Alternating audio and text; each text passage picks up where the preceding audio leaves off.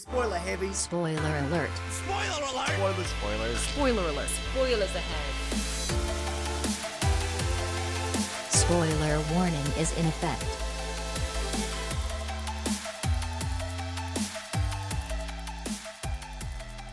Willkommen zurück zu einer weiteren Folge Spoiler Alert.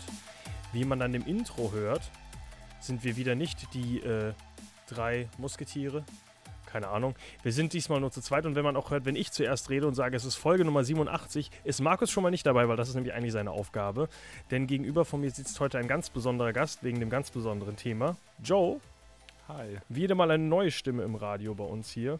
Ähm, warum bist du hier? Warum geht's heute? Ähm, ich bin Queerreferent am AStA der Uni, äh, der FH.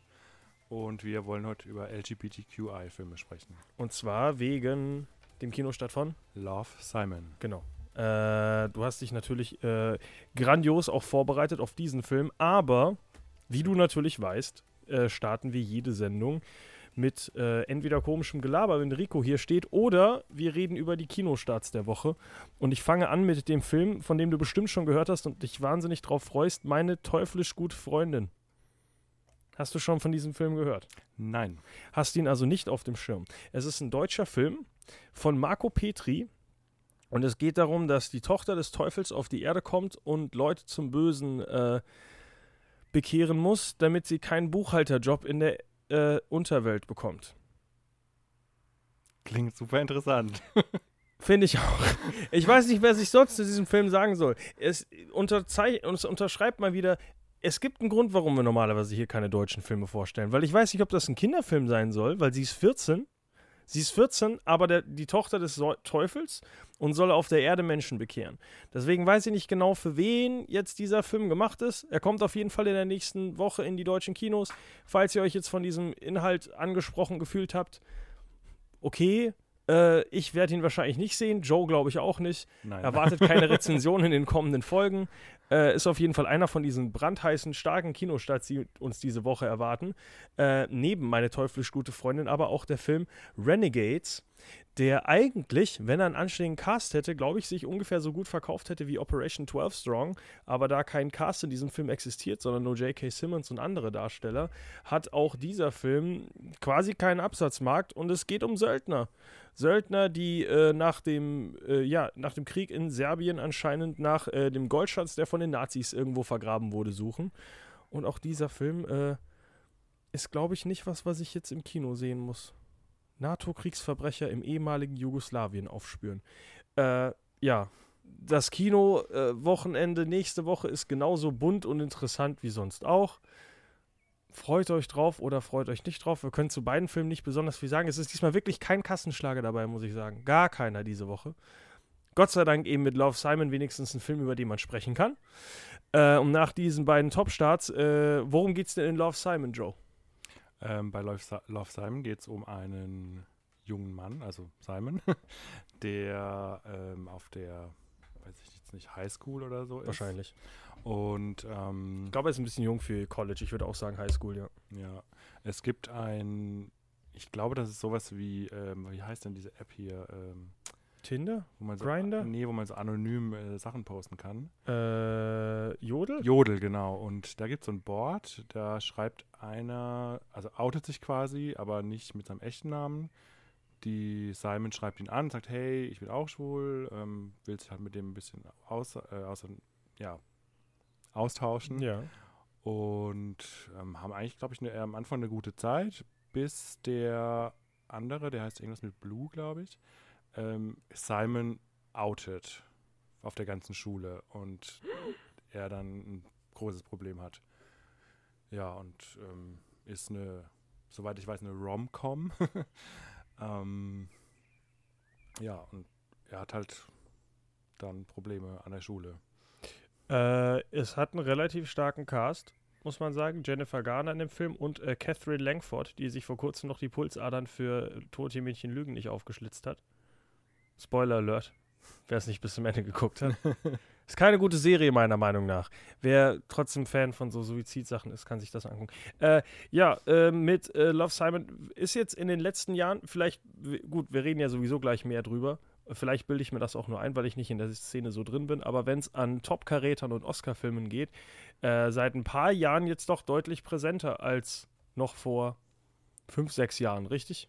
Ja, habe ich auch den Eindruck auf jeden Fall. Jetzt letztes, äh, jetzt letztes Jahr, ja. Ähm, Call Me By Your Name, davor Moonlight, Danish Girl davor. Ähm, ich würde weiter zurückgreifen. Brokeback Mountain ist doch noch länger her.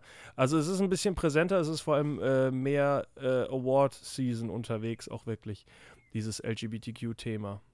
Äh, ist von dem her ganz interessant, weil es sich so ganz langsam so reinkriecht und jetzt ist man an dem Punkt, dass man auch merkt, äh, es geht nicht mehr mehr um das, um das Filmische. Also am Anfang war es viel, äh, wir müssen das erstmal in Kunst verkaufen und die äh, das Thema an sich ist gar nicht so wichtig, weil damals bei Brokeback Mountain zum Beispiel, wo man sich auf die Story konzentrierte, hat es ja damals nicht funktioniert, weil es einfach für die Zeit nicht gut angekommen ist. Und heutzutage ist es dieses typische Indie-Filmkino, was halt einfach jetzt dieses Thema auch bedienen darf, ohne groß, sage ich mal, cineastisch werden zu müssen. Hoffe ich, okay. dass ich das richtig sage. Ähm, ja, äh, Love Simon auf jeden Fall der interessanteste Kinostart, der euch nächste Woche in den Kinos erwartet. Würde ich mal nicht so weit aus dem Fenster lehnen, statt meine Freundin der Teufel, Teufelfreundin, teuflische Freundin, irgendein Piss, was wir da gerade angesprochen haben. Keine Ahnung. Ja, ähm, bevor wir jetzt weiterreden, sollen wir nochmal ähm, erklären, was wofür die ganzen Buchstaben stehen. Vielleicht. Sollte man vielleicht, ja. Statt hier einfach. Ich bin immer ein Fan davon, in ein Thema reinzuspringen und nicht zu hinterfragen, was passiert. Okay. Aber klar, vielleicht solltest du es einmal vorstellen, ja, bevor ja. ich hier mich über äh, Kopf und Kragen laber. Genau, also erstmal vielen Dank, dass du mich eingeladen hast, Freddy. So, oh, Entschuldigung. Hallo Joe. ja, ähm, finde ich ziemlich cool, ähm, dass wir jetzt hier über das Thema reden können. Ähm, wie gesagt, also L, LGBTQI, also LG wird wahrscheinlich noch äh, am geläufigsten sein. Lesbisch, gay, also G für gay wie schwul. T für trans. Es gibt noch verschiedene. B übersprungen. B für B. Das kommt erst später. Hä? LGBT. Oh ja, Entschuldigung. Ha! ha. Erwischt. Äh, genau. B für bisexuell, T für trans sexuell, beziehungsweise eigentlich schreibt man es ja Trans-Sternchen, weil ähm, Transsexualität keine sexuelle Orientierung ist. Ähm, man kann auch Transgender sagen, wenn man möchte.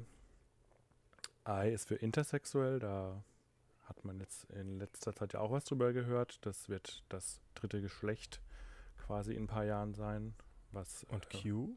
Q steht für ähm, entweder queer oder questioning. Also questioning für ähm, ja, da, also Queer und Questioning lässt sehr viel Spielraum für Interpretationen. Okay. Ähm, da, also Questioning zum Beispiel, könnte man sagen, ähm, dass man das binäre Geschlechtersystem ankreidet. Ähm, queer ist ja sowas wie aus dem Englisch, also aus im Englischen, sowas wie Schwuchtel, Faggot. Ähm, negativer Begriff für LGBT, LGBTI-Menschen und ähm, wurde wieder reclaimed von der Szene.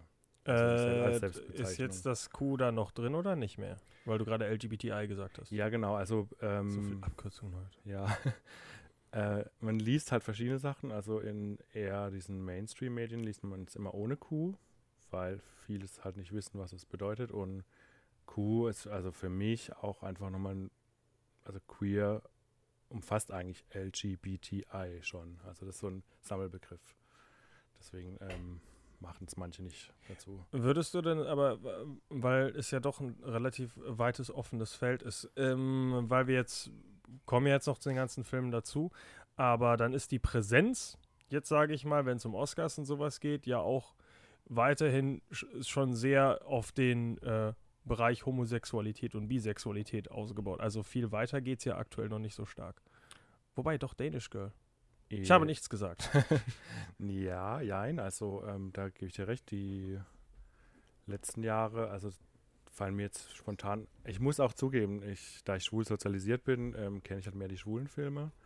Ähm, es gibt auch, glaube ich, wirklich mehr schwule Filme als zum Beispiel lesbische Filme, fallen mir jetzt Fällt mir einer ein. Haben wir letztes Mal schon mal länger drüber diskutiert hier, ja. Ist ja, richtig, ja. Können wir vielleicht nochmal eine, äh, eine Sondersendung drüber machen. Dafür gibt es nicht genug Filme. Also, ja, also ich entschuldige mich jetzt schon mal dafür. Ähm, genau. Ähm, ja, ich habe auch das Gefühl, dass in, in, in so Mainstream Zeitschriften halt ähm, Homosexualität auch immer mit männlicher Homosexualität gleichgesetzt wird. Was eigentlich nicht richtig ist, aber oft ähm, verbindet man das sehr stark miteinander. Vielleicht, weil es weibliche Sexualität nicht so bedrohlich wirkt für das Patriarchat oder Äh, woher das genau kommt, kann ich dir ehrlich gesagt auch nicht erklären.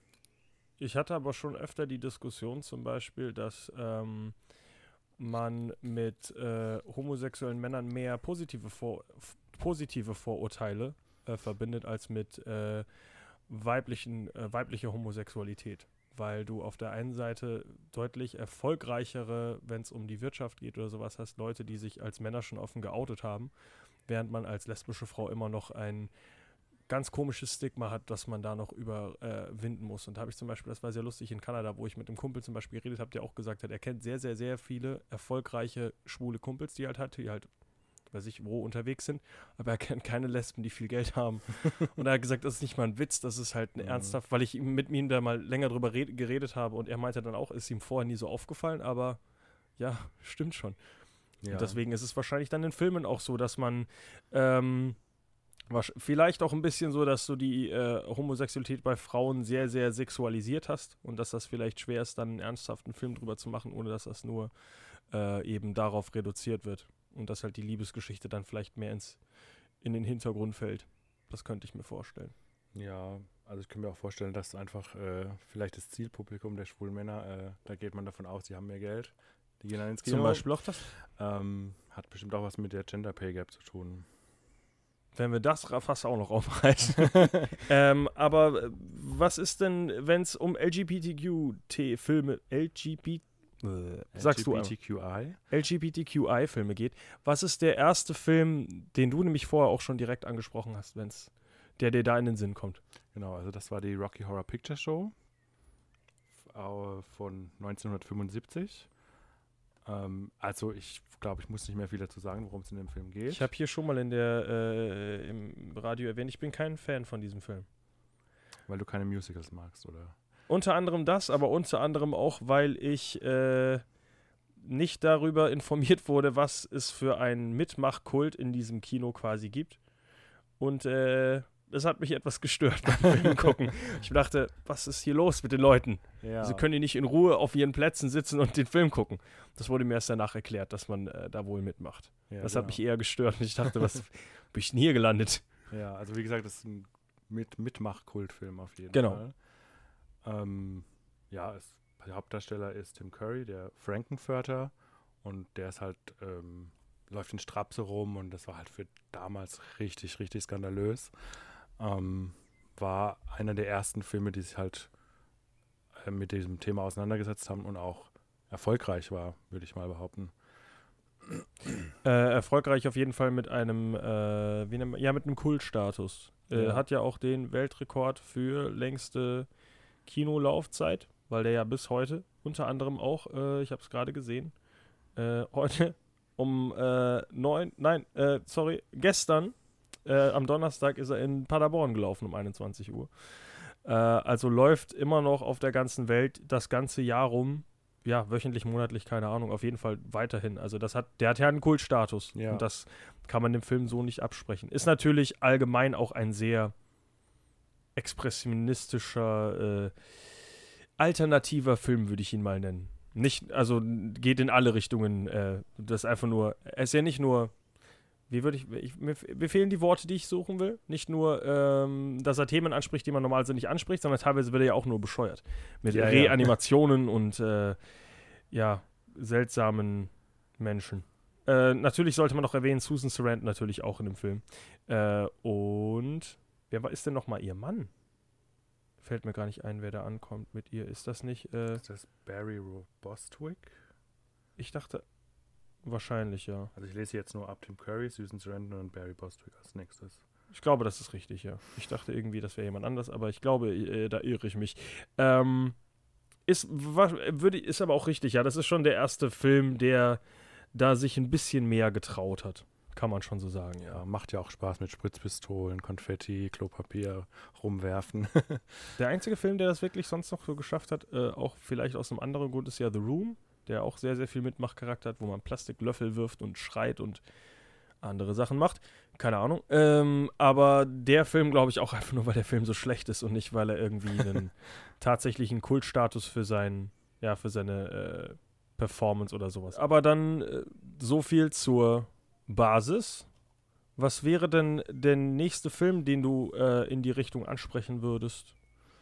Ähm, wenn wir jetzt so halbwegs chronologisch vorgehen wollen, würde ich tatsächlich, ähm, wenn wir jetzt äh, über deutsche Filmemacher reden, Rosa von Braunheim ansprechen. Ähm, der Titel ist sehr lang, nicht der Homosexuelle ist pervers, sondern die Situation, in der er lebt.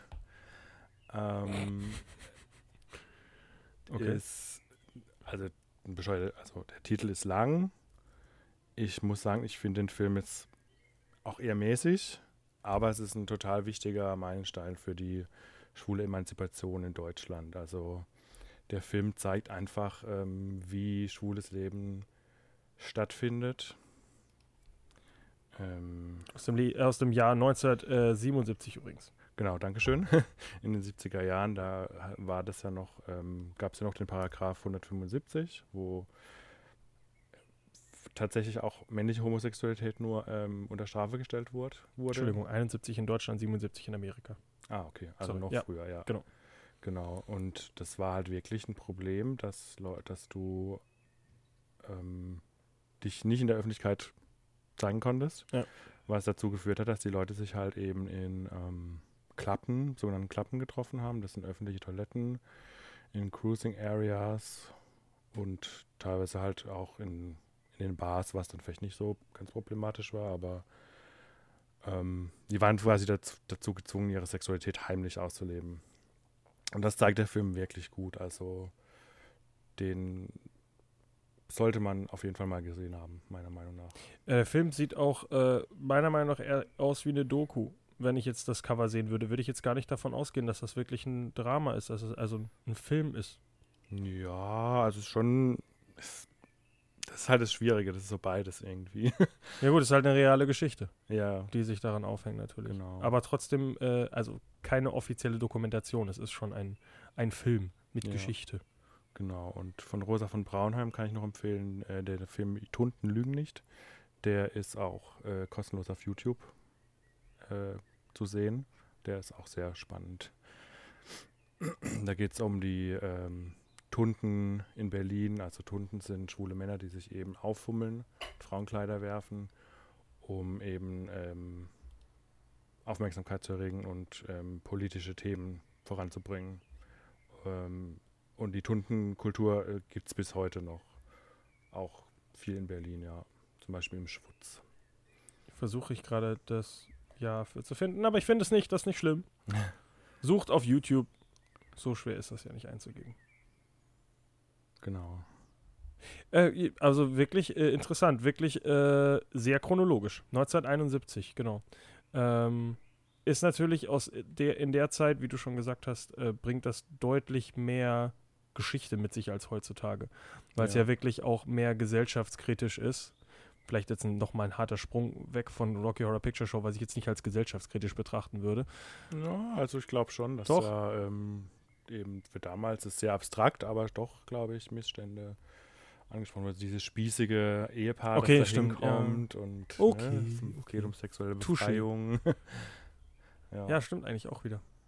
Ich äh, reduziere diesen Film, glaube ich, sehr auf seine äh, Art.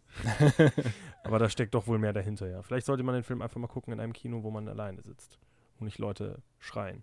ja, aber es macht auch Spaß mitzumachen. Wenn man das also, weiß, bestimmt. Ja. Aber nicht, wenn man davon überrumpelt wird. Äh, was wäre denn der nächste Film auf deiner Liste? Irgendwann steige ich auch mal mit ein. Ja, genau. Also ich hätte dann noch ähm, den Film Hairspray von John Waters, glaube ich. Die Hauptdarstellerin ist ähm, Divine. Divine ist eine Drag Queen, die sich sehr viel äh, für schwule Kultur eingesetzt hat. Ähm, ja, also eine Aktivistin auf jeden Fall. Ähm, ist sehr übergewichtig gewesen, hat vorher schon ganz, ganz viele Filme gemacht. Ähm, zum Beispiel Pink Flamingo ist einer der bekanntesten. Sehr, äh, da gibt es die eine Szene, wo sie äh, Hundescheiße frisst, einfach nur um zu schockieren und äh, quasi die Aussage treffen zu können, I'm the filthiest person alive.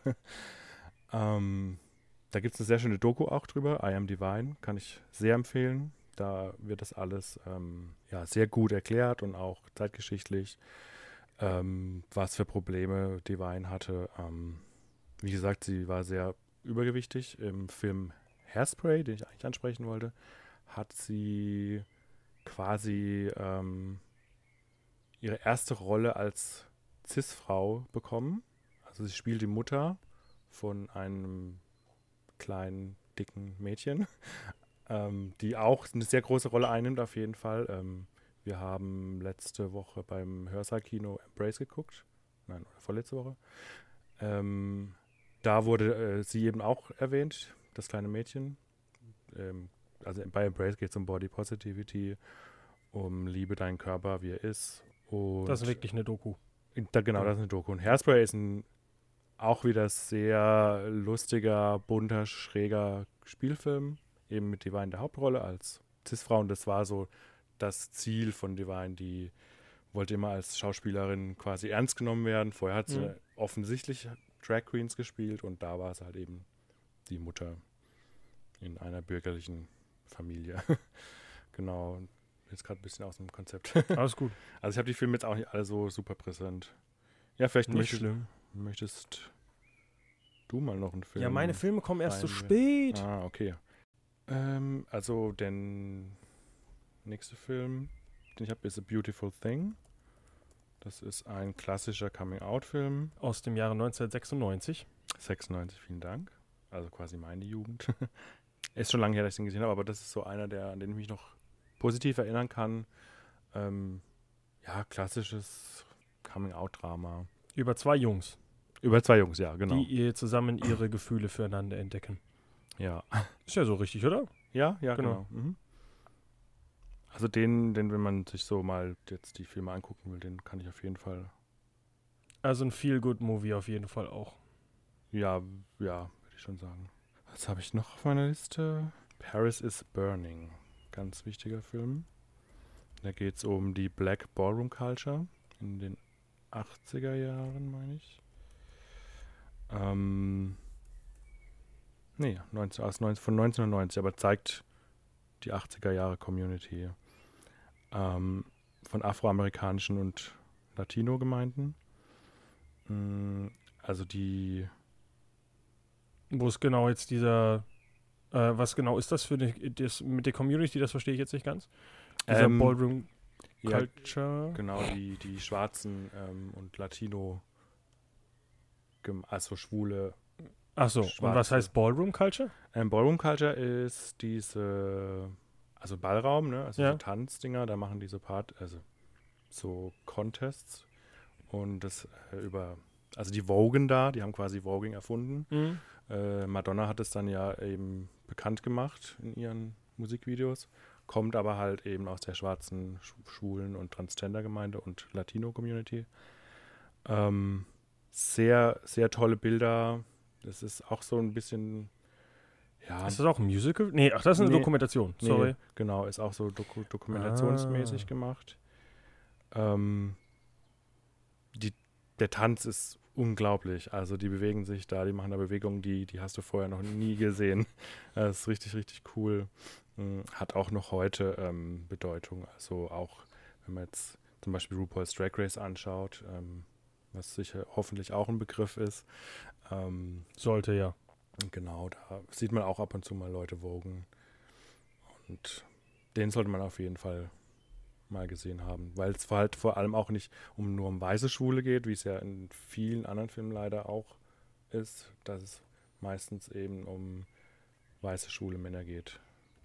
Ja gut, aber als Doku natürlich auch äh, nochmal eine andere Filmrichtung als das, was wir gerade angesprochen haben. Würde ich mal so sagen. Ja, Und vor allem eine Kultur, vor dem so, habe ich zum Beispiel noch nie was von gehört. ja, ich glaube, das geht vielen so. Ich muss sagen, äh, ich hat, kannte den auch nicht, bis äh, mir ein Kumpel den mal gezeigt hat und der ist auch auf Netflix äh, zu sehen. Der, also ist wirklich gut. Netflix, äh, achso, Moment, äh, auf einem Streamingdienst unseres Vertrauens. Oh, ja, okay. Ich weiß, ich glaube, ich weiß immer noch nicht, ob wir die wirklich nennen dürfen, aber ich glaube eigentlich schon. Es ist nur mal Werbung. Deswegen. Ich Ach möchte so. für keine Leute Werbung machen hier. ja, okay. Aber touché. Wir haben vorher auch YouTube erwähnt. Die wollen ja mittlerweile auch Geld mit YouTube Red. Wollen alle Geld. Ach, stimmt. Ja. Wollen alle an mein Geld. Wir springen von dem Jahr 1990 in das Jahr. Oh, wir sind aber große Sprünge, muss ich sagen, haben wir jetzt gemacht. ja, also ich kenne auch nicht alle, alle Filme, die. Ja, aber ist auch, äh, ist halt auch kein, kein Thema, was jetzt irgendwie jedes Jahr standardmäßig von irgendwelchen Leuten bedient wird. Weil du brauchst natürlich, damit ein Film rauskommt, auch jemanden, der eine Intention hat dahinter. Und äh, bei so einem Film schon deutlich mehr als bei anderen. Also ich möchte mich mal so weit aus dem Fenster lehnen, dass es in diesem, äh, wenn man dieses Thema anspricht, nicht einfach irgendwelche Auftragsarbeit erledigt, sondern dass man einfach eine, eine Message hat, die man rüberbringen will oder eine Information, die einem am Herzen liegt. Da gibt es nicht irgendwas, was halt jedes Jahr mal abgearbeitet wird von Auftragsregisseuren, wenn ich das mal so sagen darf. Ich sag das einfach so. Ja, das, da bin ich vollkommen bei dir. Ähm, ein Negativbeispiel, was mir dazu einfällt, oder für mich persönlich ein Negativbeispiel, auch wieder ein deutscher Film. surprise, surprise. Ähm, Freier Fall hieß der. Habe ich im Kino gesehen. Da war sogar Regisseur und Schauspieler dabei. Ähm, wir haben den angeguckt und ich hatte so die ganze Zeit so das Gefühl, mh, irgendwie ist der Film heißt, ich hatte so das Gefühl, der ist von, von heterosexuellen Menschen über Schwule gemacht worden. Eigentlich Zielpublikum sind aber nicht Schwule, sondern auch wieder hetero Frauen, Männer, was auch immer. Also sehr klischeebehaftet. Sehr klischeebehaftet. Also es geht um einen Polizisten, der ähm, hat eine Freundin und wird dann ganz böse verführt von einem anderen schwulen Polizisten. Das passiert dann so, das wird halt so dargestellt, als könnte der sich halt nicht wehren und will das eigentlich gar nicht, ne, am Anfang, bla bla bla. Dann gibt es ähm, Szenen, wo die in einem Club sind und tanzen und natürlich die Schwulen immer nur, nur Drogen nehmen, äh, ihre T ihr T-Shirt ausziehen, halbnackt auf der Tanzfläche rumhüpfen und natürlich, ähm, ja, es endet halt irgendwie in einem Drama und also kein, ich mag, ich mag Dramen, aber äh, es ist einfach Klischeebehaftet. sehr, sehr klischeebehaftet und ich habe mich da überhaupt nicht wiedergefunden und das haben auch ganz viele Leute gesagt, ähm, die im Publikum saßen, nachher bei dem Wo wir gerade bei deutschen Filmen sind, äh, weil es ein Film ist, der auch oft angesprochen wird in dem äh, Bereich Sommersturm. Sommersturm. Den habe ich leider nicht gesehen, soll aber auch ein guter, sehr guter Film Äh, sein. Coming of Age mit der Verbindung natürlich, dass äh, der junge Achim auch mit seiner Sexualität irgendwie versucht, nicht klarzukommen. Wie nennt man sowas? Äh, sie, sich zu finden, im Mhm. Endeffekt, in, äh, im, ja, in seiner Jugend. ja, also, Ich weiß, war damals äh, auch sehr großes, äh, aus dem Jahr 2004 übrigens, damals in Deutschland noch äh, groß in Diskussion damals, als das in die Kinos gekommen ist. Hat aber äh, viele positive Kritiken, habe ich viel auch von gehört, aber bis heute nicht gehuckt. Liegt aber, glaube ich, mehr daran, dass es ein deutscher Film ist, als das Thema an sich. ja, also ich habe auch von allen meinen Freunden äh, gehört, dass der wirklich gut sein soll, aber ich habe es irgendwie auch nicht geschafft. Das war so diese Robert Stadl-Ober-Ära, da den kann man halt mögen, aber oder auch nicht. Ach, jetzt weiß ich äh, den, okay, den Schauspieler. Ja. Ja, siehst du, jetzt haben wir es doch geschafft, zeitlich zu springen und nicht chronologisch zu bleiben, finde ich gut. Durch die äh, Bank einfach alles überall mal angesprochen. Ein Film, der mir persönlich sehr, sehr wichtig ist, den haben wir hier auch im Hörsaal-Kino gezeigt. Ich weiß gar nicht mehr, wann das war, im Sommersemester 2017, meine ich. Ähm, Shortbus. Ah, so. Ja, Sommersemester auf jeden Fall, das weiß ich auch noch. Ja, genau. Ähm, Shortbus ist für mich ein Film, der wirklich ähm, eine queere Kultur zeigt. Also nicht nur Schwule. Ähm, es geht um ein Pärchen. Also ich möchte jetzt auch nicht zu viel spoilern. Ein schwules Paar geht zum Sexual zu einer Sexualtherapeutin, ähm, weil es irgendwie nicht mehr so läuft. Sie überlegen halt, die Beziehung zu öffnen. Und ähm, reden halt mit dieser Therapeutin und merken halt irgendwie, die Therapeutin ist selber so ein bisschen unglücklich. Ähm, laden sie dann ein in den Shortbus. Shortbus ist ein Club und dort trifft sich halt alles, was so queer, was ich queer schimpfen kann. Also dort findet man Lesben, SM-Leute, Transpersonen. Ja, Du hast es mir damals, als du von dem Film erzählt hast, auch mehr als ein Porno verkauft als an einen Film. so wie du es mir erzählt hast. Ja, also tatsächlich das Besondere an dem Film ist, man sieht echte Sexszenen. Also die werden nicht rausgeschnitten, man sieht erigierte Penisse, man sieht Cumshots und halt authentische Sexszenen. Aber das ist so schön eingebettet in den Film, dass es halt irgendwie passt und nicht irgendwie blöd wirkt. Und das fand ich halt schön an dem Film, dass es also eine Handlung hat, aber trotzdem authentische Sexszenen zeigt.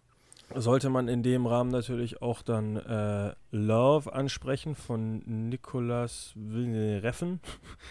Wenn Markus hier wäre, könnte er mehr zu diesem Film sagen. Mir fällt, äh, der hat so einen bescheuerten Namen.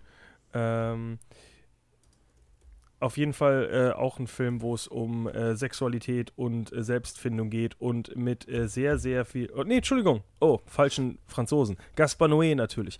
Ähm, ähm, es gibt auf jeden Fall eine Rezension auf myofb.de, wenn ihr da mal vorbeischaut.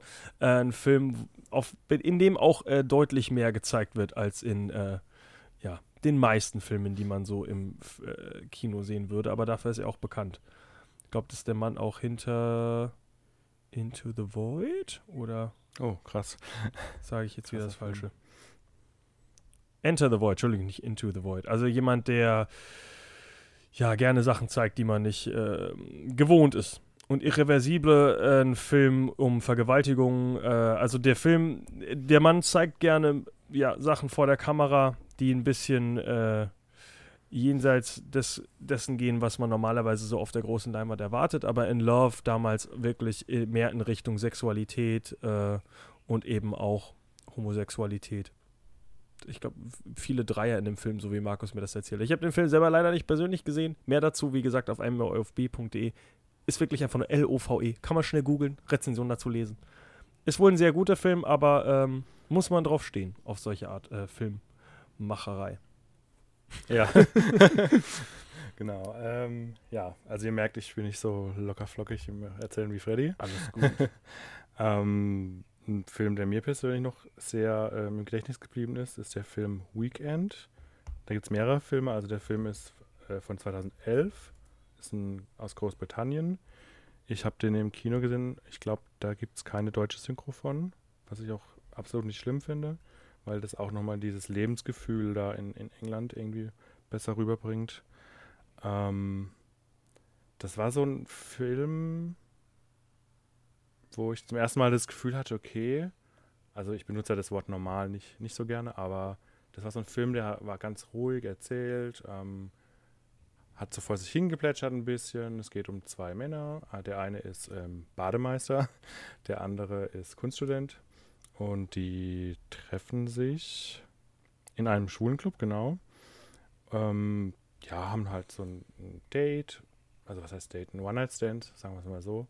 Ähm, das wird jetzt aber nicht so, oh, die, die sehen sich und vögeln gleich, sondern das entwickelt sich halt, dann sind die zu Hause, das wird so ganz natürlich erzählt und da hatte ich halt zum ersten Mal das Gefühl, ach, ja, okay, das ist so nicht so übertrieben, kein, nicht so viele Klischees reingebracht, sondern einfach eine ganz normale Liebesgeschichte und einige Rezensionen, die ich gelesen habe, die haben eigentlich gesagt, dass es einer der schönsten Liebesfilme ist, unabhängig davon, dass die jetzt beide schwul sind. Ähm, ich glaube, da kann, können sich auch Heteros sehr gut wiederfinden. Ähm, ja, also die treffen sich, wie gesagt, und das Drama dabei ist eben der eine hat die Möglichkeit nach ähm, Amerika zu verschwinden für ein Stipendium. Ähm, die drei Tage, die die sich verbracht haben, oder ich glaube, es war, ja doch, war ein Wochenende, waren halt sehr, Ein Weekend, ja. Genau. Waren halt sehr, sehr intensiv. Ähm, ja, also das Ende möchte ich jetzt noch nicht verraten, aber das ist ein sehr. Keine Spoiler auf Spoiler Alert. Ach so, ja, doch. Nein, du musst es nicht verraten, wie es dir lieber ist. Ich weiß ja nicht, was die Leute jetzt alle erwarten. Es kann ja sein, dass die Filme, äh, die Menschen, die hier alle nachholen. Ja, genau. Also kann ich nur empfehlen. ja, also das ist ein sehr, sehr schöner Film, den ich sehr empfehlen kann. Ähm, der Regisseur Andrew Hay hat auch noch die Serie gemacht, die heißt Looking, die auch sehr schön ist. Also auch so schön erzählt und nicht zu schnell. Ähm, fand ich auch sehr gut. Wurde, glaube ich, aber leider auch noch zwei Staffeln abgesetzt. Wie so viele gute Serien, die mir gefallen. Es gibt aber auch anscheinend Looking the Movie. Also es äh, hat wohl einen Film dazu auch noch gemacht, sehe ich hier gerade. Ach, sieh mal einer an. Da lerne ich wieder was von Freddy. ähm, wir sind jetzt so im Jahr 2011 angelangt. Also wir springen wirklich äh, viel hin und her. Und äh, da wir schon so weit fortgeschritten sind, sollten wir vielleicht einmal äh, wahrscheinlich der erste ähm, Film in dem Bereich, der es an die Oscars geschafft hat, oder sonst äh, berichtige mich äh, mit Brokeback Mountain im Jahr 2005. Einer Film, der damals auf jeden Fall sehr, sehr durch in die Presse gegangen ist. Äh, Film von Ang Lee. Hast du den Film gesehen? Ich habe ihn gesehen. Tatsächlich habe ich äh, die Berufsschule geschwänzt mit einer Freundin und habe mir den nachmittags um drei im Kino angeguckt und war sehr enttäuscht. Echt? Ja. Der Film ist immer noch auf meiner Liste und ich bin immer, ich äh, wollte die letzten, letzte Woche irgendwann wollte ich ihn gucken und dann ist mir aufgefallen, keine Zeit. Was meistens mein Problem ist heutzutage. Ich habe in den letzten zwei Monaten, glaube ich, keinen Film mehr geguckt. Außer im Oh. Kino. Okay, krass. Wenn ich mal, wenn ich keine Chance habe, aufzustehen, was anderes zu machen, was ich eigentlich hätte machen sollen. Ja. Ähm, der Film war mir auch wieder zu klischeebehaftet, ehrlich gesagt. Ähm, gut, da ging's, wann spielt er? Cowboys, das ist wahrscheinlich. 1963. Ja, genau. Also ich, ich es, das wundert mich zum Beispiel, weil ich nämlich gehört habe, dass es eine der äh, wieder auch äh, die Geschichte, äh, eine der schönsten Liebesgeschichten auf der großen Leinwand äh, und äh, gefühlvoll und nachvollziehbar. Äh, vielleicht, ja gut, vielleicht, Vielleicht- ist einfach die Sichtweise. vielleicht zu heteronormativ. Ich das kann ich nicht. halt von meiner, ich, ich habe den Film noch nicht gesehen, deswegen kann ich doppelt dazu nichts sagen. Ja, also ich, vielleicht muss ich mir den auch nochmal angucken. Ich habe damals, oh Gott, da war ich noch in der Ausbildung, das ist auch schon wieder zwölf Jahre her, Anfang 20. Ähm, ich habe mich da halt gar nicht wiedergefunden. Das war so, oh, mir ist kalt, komm doch, äh, nein, dir ist kalt, komm doch in das Zelt. Nein, das geht nicht, wir sind Männer. Ja, okay, doch, Oh. ich komme in das Zelt. Ich dachte, oh, lass uns vögeln. Ich dachte, die sind zusammen. Nee, Oh. nee, nee, die, Ich, ich dachte, das ist so typische Geschichte, ein äh, homosexuelles Pärchen, das sich vor der nee, Gesellschaft gar nicht. versteckt. Oh, Also auch, tja, falsche auch. Information von mir. Äh, die haben da so einen Job, müssen da, ich weiß gar nicht, auf Sind auf- Rancher Ja, und genau. äh, Schafshirten. Schafshirten, genau. Und die kannten sich halt nicht, müssen da zusammen eben auf diesem Brokeback Mountain off offenbar ähm, Schafe hüten. Und wie gesagt, es gibt nur ein Zelt, dann geht es halt so hin und her und dann ist es halt so, nach, nach einer Minute haben die halt was miteinander und dann geht es eigentlich noch darum, klar, ähm, die sind beide, also zumindest einer davon hat eine Frau, der verheimlicht das immer, tut dann so, sagt Jack immer, Gyllenhaal hat eine Frau. Genau, und tut dann immer so, als äh, würde er irgendwie angeln gehen oder irgendwelche, er findet irgendwie Ausreden, trifft sich mit ihm. Ähm, das wird eigentlich, ein, ich habe erst das Gefühl, es geht immer mehr um das Drumherum. Also, als die sich getroffen haben, wird gar nicht gezeigt, sondern eben wie, also was gut ist, es wird gezeigt, wie fühlt sich die Frau, die hat so, die ahnt schon was und äh, der eine, ich glaube, war doch ein, Jake Gyllenhaal wird dann, glaube ich, verprügelt, meine ich. Bestimmt. Ja, also Ich hoffe, von, dass niemand äh, Heath Ledger aufs Gesicht haut. ah, Ich oh. guck mal, ob ich blaue Augen auf irgendwelchen Bildern hier sehe. Ja, auf jeden Fall einer von beiden wird halt verprügelt und dann, ähm, ja. Also ich, ich fand das Ding, was mich wirklich persönlich gestört hat, war eben, dass, dass das so schnell ging. So, nein, doch, oh, okay. Ja gut, Also- hast ja nicht viel Zeit, so eine Geschichte zu erzählen. Ja, klar, aber. Nee, okay, aber interessant. Ich habe äh, wirklich, äh, ich glaube, du bist einer der ersten Leute, die ich was Negatives zu diesem Film sagen höre. Ist ja auch wichtig, ne? Man braucht mehrere Meinungen zu jedem Thema. Ja, ich denke, es war einer der ersten Filme, der wirklich sowas explizit behandelt hat, der auch ins große Kino geschafft hat. Eben. Ähm, da muss man auch wieder Abstriche machen. Das führt mich jetzt zum Beispiel auch, wenn du nicht mehr über den Film reden möchtest, zum nächsten Film Danish Girl. Ja. Ähm, Auch ganz kurz, dazu gibt es auch eine Rezension auf myfb.de. Wenn Markus hier sitzen würde, würde er mehr dazu sagen. Aber auch äh, Oscar-Film. genau, also bei Danish Girl, ähm, der ist Fakt, also das sind teilweise Fakten einfach nicht korrekt genannt, was der Story aber nichts ähm, abtut. Ähm, das Problem, was ich halt sehe, das wurde halt so ein bisschen gekürzt und auch ein bisschen ähm, das greifbarer zu machen für ein Mainstream-Publikum. Ähm, die Person, also das Danish Girl, Lily Elbe, die war eigentlich, war die gar keine Transperson, die, sondern war die intersexuell, was in dem Film einmal kurz angeschnitten wird, als sie ein Buch aufschlägt, da, wo in, intersexuell beschrieben wird. Also Mhm. intersexuell heißt, sie hat beide Geschlechtsmerkmale, sowohl männliche als auch weibliche. Mm, Es gibt halt Rezessionen, ähm, also es wird halt die Geschichte erzählt, ähm,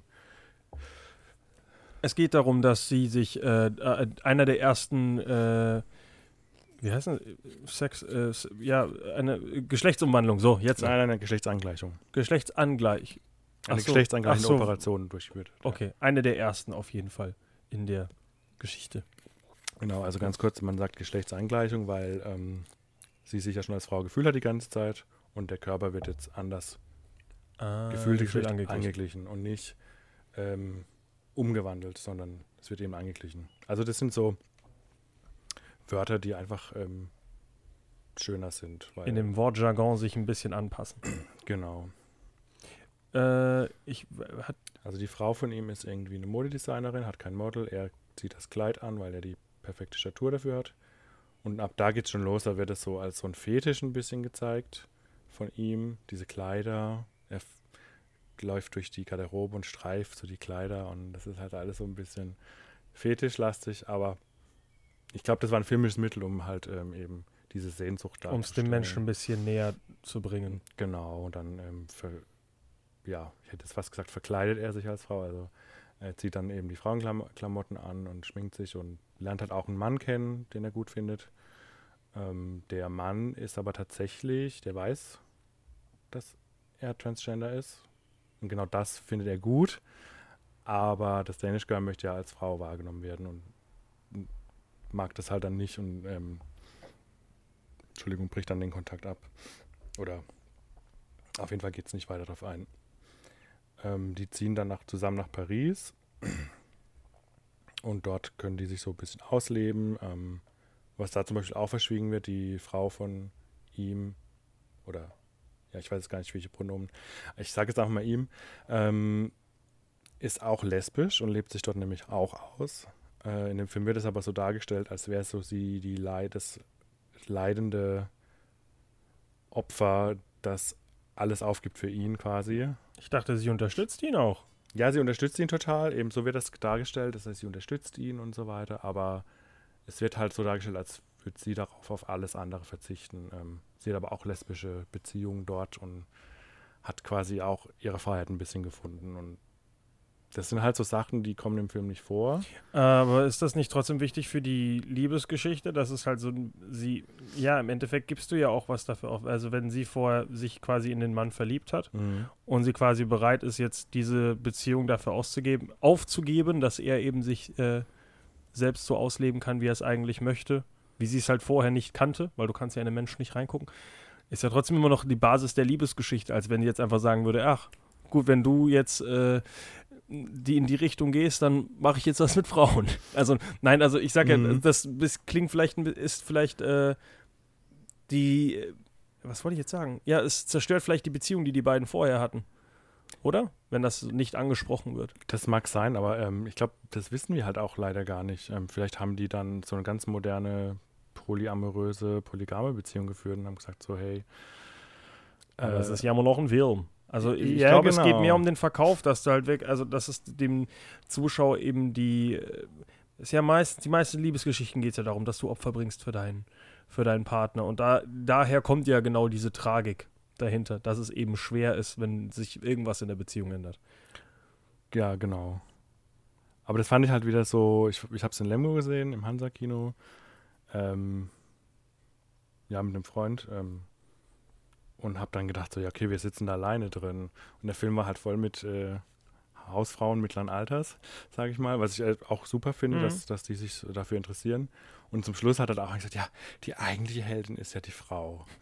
Von ihm. Und da ich dachte so, Ja, mm, okay.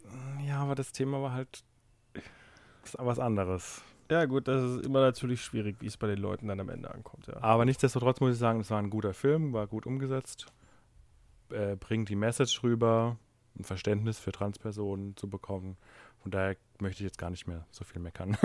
also hat auch schöne Bilder und ja, kann man auf jeden Fall angucken. Danish Girl auf jeden Fall. Äh, damals sogar Oscar-Gewinner Alicia Vikander, die Frau, äh, ja, der wahre Held im Film.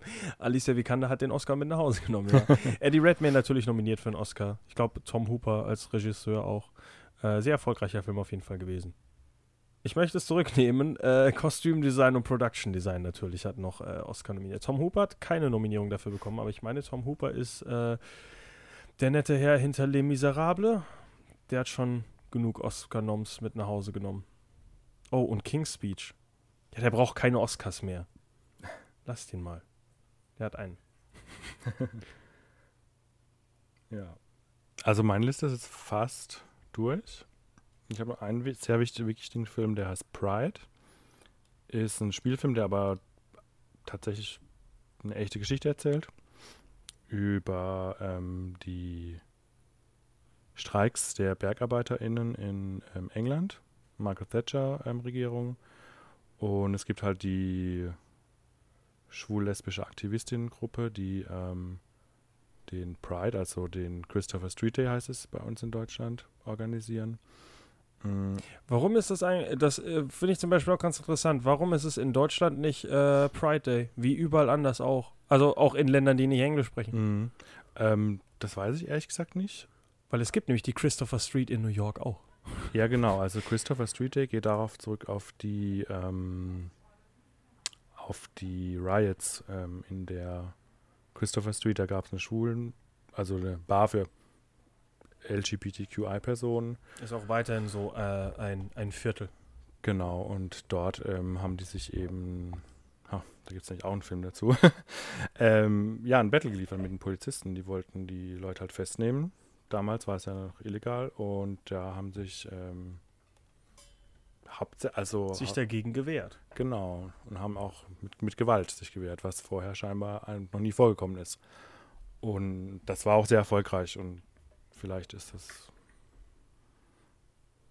Warum es in Deutschland jetzt anders kann ich jetzt auch nicht genau erklären. Ja, ja, genau. Das hat mich nur damals gewundert, weil ich äh, in der Christopher Street in New York damals auch gewesen bin und mich dann mir dann die Frage gestellt habe, wieso die Deutschen die einzigen sind, die das so benennen.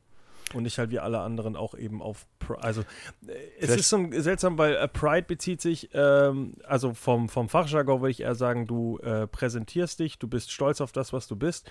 Und Christopher Street Day ist halt so wie Cinco de Mayo, du beziehst dich auf eine Schlacht. Ja. Also auf einen Kampf, was äh, weniger positiven Hintergrund, finde ich, immer noch hat, als, äh, ja, einfach nur das ganze Pride Day zu nennen. Ja, vielleicht war es. Ähm können die Leute nicht so gut Englisch in Deutschland, als das angefangen Vielleicht. hat mit den mit den Das kann natürlich auch noch sein. Day Para, Para, äh, Paraden, ja. Genau. Ja, auf jeden Fall, ähm, bei Pride geht es eben um diese BergarbeiterInnen, die ähm, Queer-AktivistInnen ähm, sammeln dann quasi Geld für die Bergarbeiterinnen. Ähm, ja, um einfach so quasi ähm, so eine ja, Synergieeffekte zu haben, sage ich jetzt mal. Ähm, die sammeln dann die Spenden, fahren dann in dieses eine Dorf, wo, wo gerade halt eben viel gestreikt wird, wollen das Geld übergeben und sind dann natürlich erstmal überhaupt nicht willkommen, weil ähm, Vorurteile.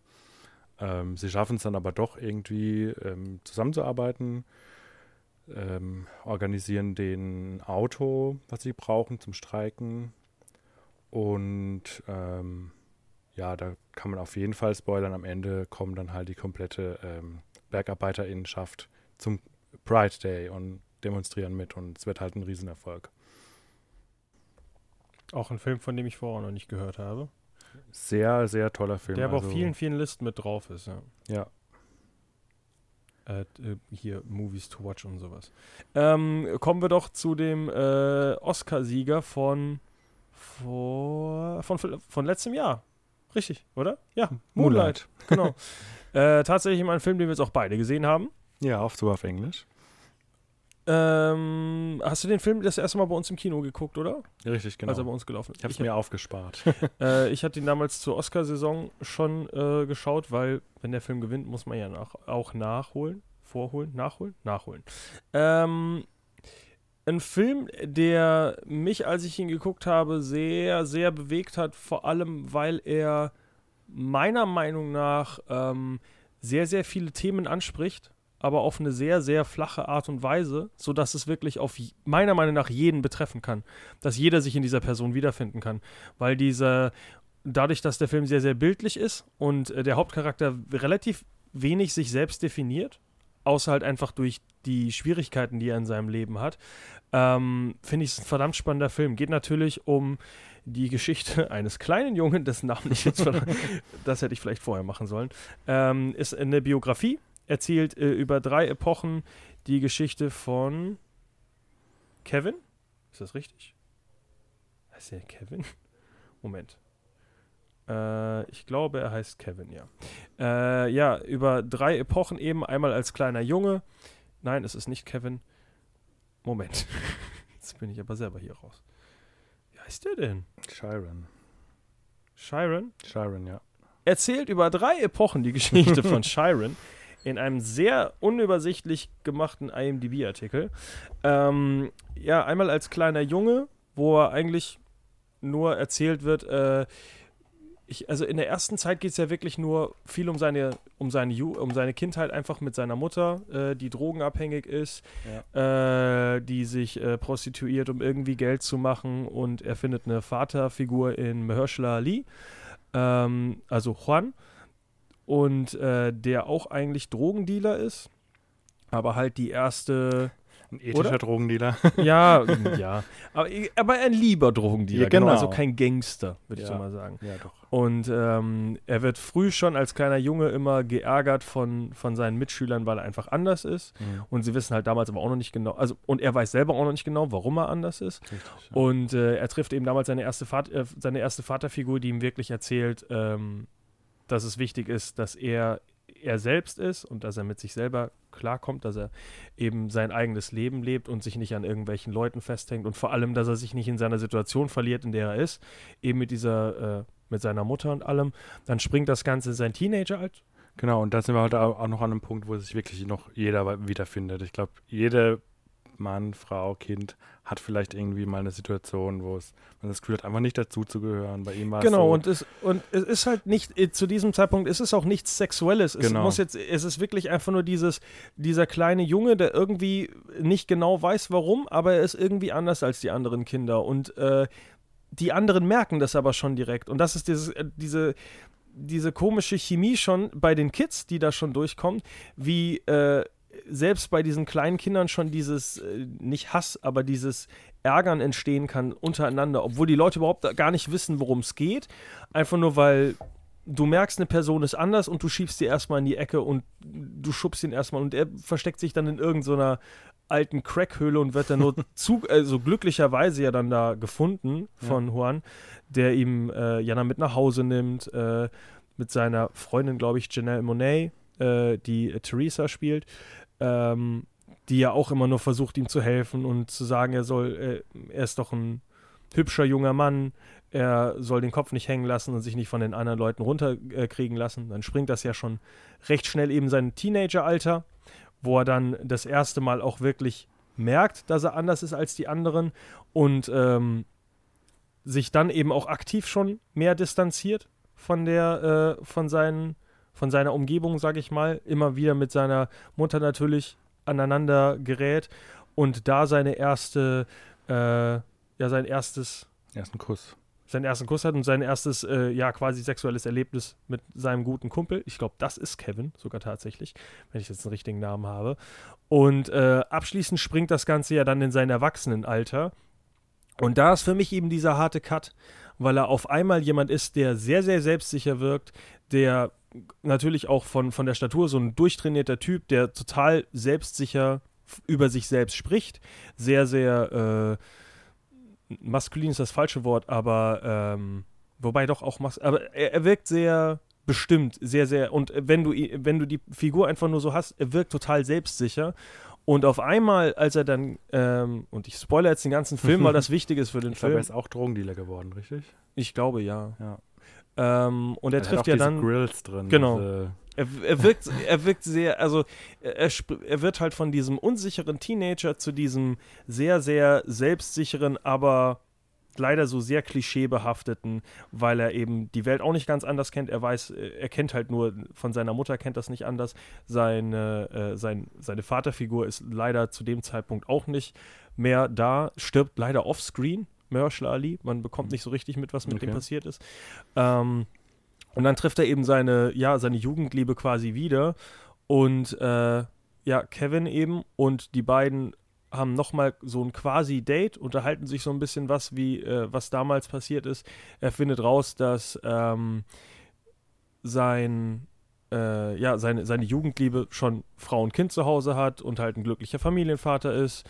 Und ähm, die beiden ich setzen glaube aber nicht so ganz glücklich, oder? Die Ja, sind doch getrennt. Ne? ein Familienvater, Ja, okay. nicht glücklich, aber halt ein, ein Hetero-Leben quasi führt. Ja.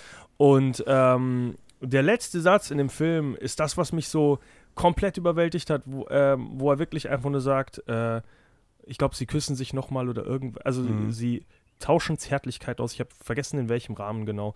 Ähm, und er sagt im Endeffekt, dass er sich nicht mehr so wohl gefühlt hat oder dass er nicht mehr so angefasst wurde, wurde wie damals, seit damals. Und seitdem sind ja Jahre vergangen und es zeigt einfach nur, wie diese Person über die Jahre sich immer nur verstecken kann. Am Anfang ist er der kleine Junge, der überhaupt nicht mit sich klarkommt und einfach nur wegrennt, weil er es nicht anders kennt. Als Teenager ist er dazu gezwungen, sich zu verstecken, weil er eben mit sich selber nicht gut klarkommt und sich eben distanziert fühlt von der Gesellschaft.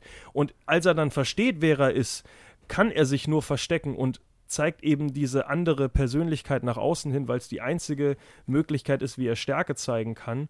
Und trotzdem ist er bis zum Ende darf er nie er selbst sein, weil er sich nicht, weil er einfach in der falschen Gesellschaft aufgewachsen ist. Und das hat mich richtig, richtig betroffen. Ich finde den Film unfassbar gut. Kann Ja. nicht mehr zu sagen. Also unfassbar guter Film. Und wirklich dieser letzte Satz ist das, was genau diesen Film so unfassbar gut zusammenpasst. Also, ja, fand ich ja. auch richtig, richtig krass. So diese Aussage, er hat scheinbar zwischendrin auch gar keine Beziehung mit anderen Männern gehabt. Und Weil, äh, also ich habe den Film also interpretiert, dass er sich sel er, er kommt am, nie so selber mit sich klar. Er, Ja. er sieht sich selber als ähm, entweder er, er funktioniert nicht richtig oder das, was er tut, ist nicht richtig, was, so wie er sich fühlt, ist nicht richtig. genau. Auf jeden Fall lässt er sich nie darauf ein. Er versteckt sich immer davor oder er sucht irgendwie einen Ausweg. Und das ist eben das, was, ähm, wo- wo ich finde, dieser Film wächst so viel drüber hinaus. Es geht nicht um, um die Geschichte, es geht natürlich um die Geschichte von einem äh, homosexuellen Jungen, der äh, mit seinen Gefühlen irgendwie lebt. Aber es geht so viel weiter als das mit dem, mit diesem total dramatischen Gedanken, dass eine Person sich nie sich selbst sein kann und sich immer verstecken muss, selbst vor sich selber. Und das ist genau das, was mich an dem Film so, ja, verstört hat, traurig gemacht hat, betroffen hat. Äh, und weswegen ich auch sage, das ist äh, ein Film, wo sich jeder wirklich wiederfinden kann. Und äh, gleichzeitig aber so eine, ja, wichtige, wich, wichtige Geschichte auch erzählt, natürlich in der heutigen Gesellschaft und dieses, äh, das Publikum anspricht. So. Ja. So, sowas passiert, wenn ich mal einen Film gesehen habe. ja. Und es ist halt auch wirklich so, dass diese Homosexualität von ihm überhaupt gar nicht im Mittelpunkt steht, find, wie Nein. ich finde. Das ist so ein Aspekt seiner Persönlichkeit. Ähm, das könnte auch irgendwas anderes sein, was ihn anders macht, warum er nicht in der Gesellschaft ähm, reinpasst. Ähm, das fand ich halt so gut und ähm, er ist halt quasi doppelbelastet. Ne? Er ist schwarz äh, und schwul. Ich glaube, das macht es echt nochmal ein bisschen schwieriger in der Gesellschaft heute, heutzutage. Ist äh, auf jeden Fall gut, nachdem ich ja jetzt nicht so viele Filme gesehen habe aus unserer Auswahl heute. Meine Empfehlung, wer den heute noch nicht gesehen hat, hat auf jeden Fall was verpasst. Das ist ein sehr, sehr dramatischer, trauriger, aber gleichzeitig sehr, sehr schöner Film. Weil es halt so eine tragische Geschichte erzählt. Ja, unbedingt, unbedingt schauen. Und dann habe ich eigentlich nur noch jetzt einen Film, den wir ansprechen sollten, weil er in den aktuellen, äh, dieses Jahr bei den Oscars dabei war. Oder hast du noch einen Film, den wir reinwerfen sollten? Ähm, nein, also ich habe zwar noch den einen oder anderen, aber die, ich glaube, wir sind jetzt auch am Ende Alles der Zeit. Dann Ähm, äh, sollten wir noch über Call Me By Your Name sprechen. unbedingt, ja. Äh, Film, den wir beide leider noch nicht gesehen haben. Äh, aber weißt du dann ungefähr, worum es geht in dem Film? Nein. äh, Army Hammer äh, und Timothy Chalamet, Chalamet, Chalamet, Chalamet, äh, die Hauptdarsteller. Und äh, es geht auch natürlich um äh, Coming of Age, um die Selbstfindung. Und ähm, was das Ganze natürlich noch ein bisschen äh, brisanter macht, ist, dass der eine Junge nur 17 Jahre alt ist und sich so ein bisschen in den älteren Mann verliebt, indem er im Endeffekt nicht mal unbedingt äh, sich sexuell irgendwie verguckt in jemanden, sondern einfach äh, das erste Mal Gefühle erkennt, die er vorher so nicht so richtig verstanden hat. Und ähm, dabei bleibt der Film auch sehr, sehr tragisch. Ich möchte das Ende nicht spoilern, weil ich kenne das, obwohl ich den Film nicht gesehen habe. ähm, bleibt das Ganze natürlich eine sehr, sehr traurige Geschichte. Eben auch diese Coming-of-Age-Geschichte, wie jemand seine Gefühle äh, ja, findet und vielleicht äh, in seiner Gesellschaft dann doch nicht, ähm, wie nennt man das denn? Ja, äh, sich vielleicht ein bisschen verloren fühlt. Basiert auch auf einem Buch übrigens. Äh, ja, vielleicht sogar auf einer wahren Geschichte, das weiß ich jetzt gar nicht. Ähm, es spielt auf jeden Fall auch vor der idyllischen, äh, dem wunderschönen Hintergrund des äh, der Toskana. Irgendwo in Italien auf jeden Fall. Ah. Also ein äh, mediterran angehauchter Film natürlich. Aber eine sehr, sehr schöne Geschichte. Ähm, steht auf meiner Liste. Wird Ja. bald geguckt. Ihr habt auch noch die Chance, den äh, zu gucken. Und zwar ähm, jetzt am Wochenende, am 23. und 24. Juni im Rahmen der schwulen äh, Filmtage in Bielefeld im Lichtwerk. Also wenn ihr auf schwur.net geht, ich hoffe, ich darf jetzt die Werbung machen, Ja, Äh, alles find, findet ihr das Programm der schwulen Filmtage. Da läuft Call Me By Your Name am Samstag und am Sonntag, 23., 24. und noch viele andere tolle Filme. Haben wir ja perfekt diesen Rahmen äh, gefunden. Äh, perfekt Genau. dieses Wochenende. Vielleicht ist es doch gar nicht so ein Zufall, dass Love Simon nächste Woche startet. Wer weiß, ja. Genau, also die Filmtage gehen vom 21.06. bis zum 27.06. Wollte ich nochmal sagen. Und abschließend dann am 28.06. in Love Simon am Donnerstag. Ja, ich sage vielen, vielen Dank fürs Vorbeikommen. War heute mal eine etwas andere Sendung. Ich glaube, viel, viel mehr Message in allen Filmen als sonst. Gest Ja. Letzte Woche in äh, Sandra Bullock ging es, glaube ich, irgendwie nur darum, äh, dass Sandra Bullock in jedem Film dieselbe Person spielt. Dieses Mal tatsächlich Filme mit Message, Filme mit wichtiger Aussage und äh, auch mal eine ganz, ganz andere Stimme im Radio. Nicht nur von der Stimmlage und vor- also, sondern wirklich auch mit den äh, mit dem Hintergrundwissen. Deswegen vielen, vielen Dank, Joe. Ich danke dir, Freddy. Ich hoffe, ich finde noch ein anderes Thema, wo ich dich irgendwann mal dazu hier ins äh, Radio ziehen kann, wo du dich nicht ganz verloren fühlst und auch viel dazu sagen kannst. Sehr gerne. Kriege ich auf jeden Fall noch hin. und äh, vielen Dank fürs Einschalten. Bis zur nächsten Woche. Äh, vielleicht beglückt uns Markus auch mal wieder im Radio. Wir müssen mal gucken. Und bis dahin, adieu. Tschüss.